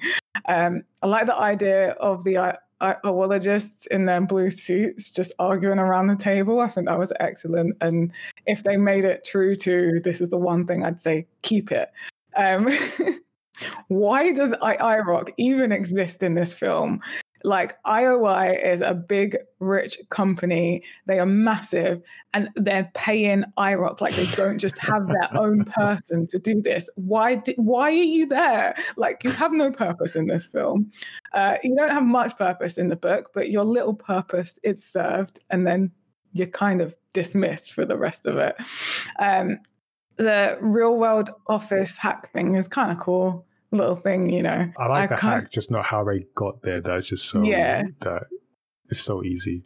Sorrento's password totally made me laugh. Bossman69, hilarious. yeah. Uh, the Sixers looked really, really cool.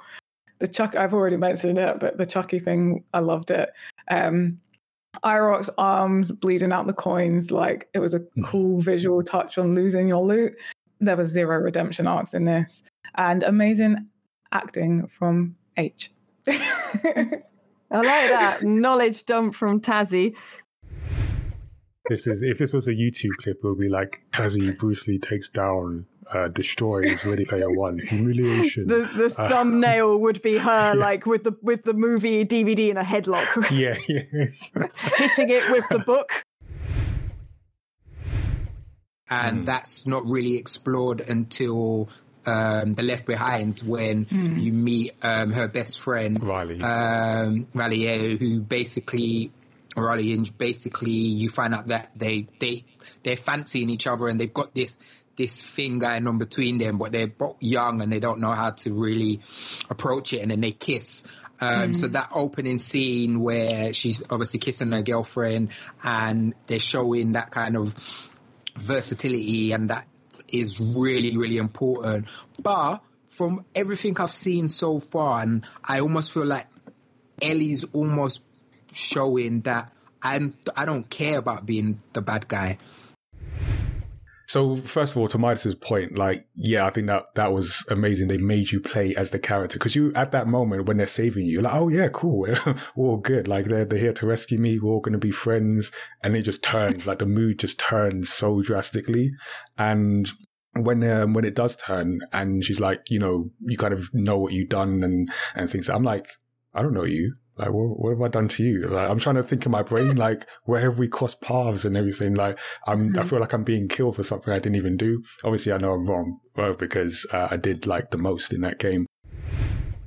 And then the, the other bit is like another another character moment, um, and it's when uh, you're playing as Abby, um, and we're with Lev, and we're trying to get to the hospital, and we uh, are seen by some of the Seraphites, and they call um, Lev Lily, and then once you sort of get past that first bit, Abby's just like doesn't say anything about it. And then Lev is like, Did you hear what they were calling me? And it's just a mo- beautiful moment between the two um, where Abby's like, Do, you want to talk about it? Uh, and Lev's like, No. And just like, Then we won't talk about it. It's fine. And uh, that moment nearly brought me to tears because it was just, it was so beautiful and understanding. And to see that in a video game, yeah, I thought it just, it just touched me.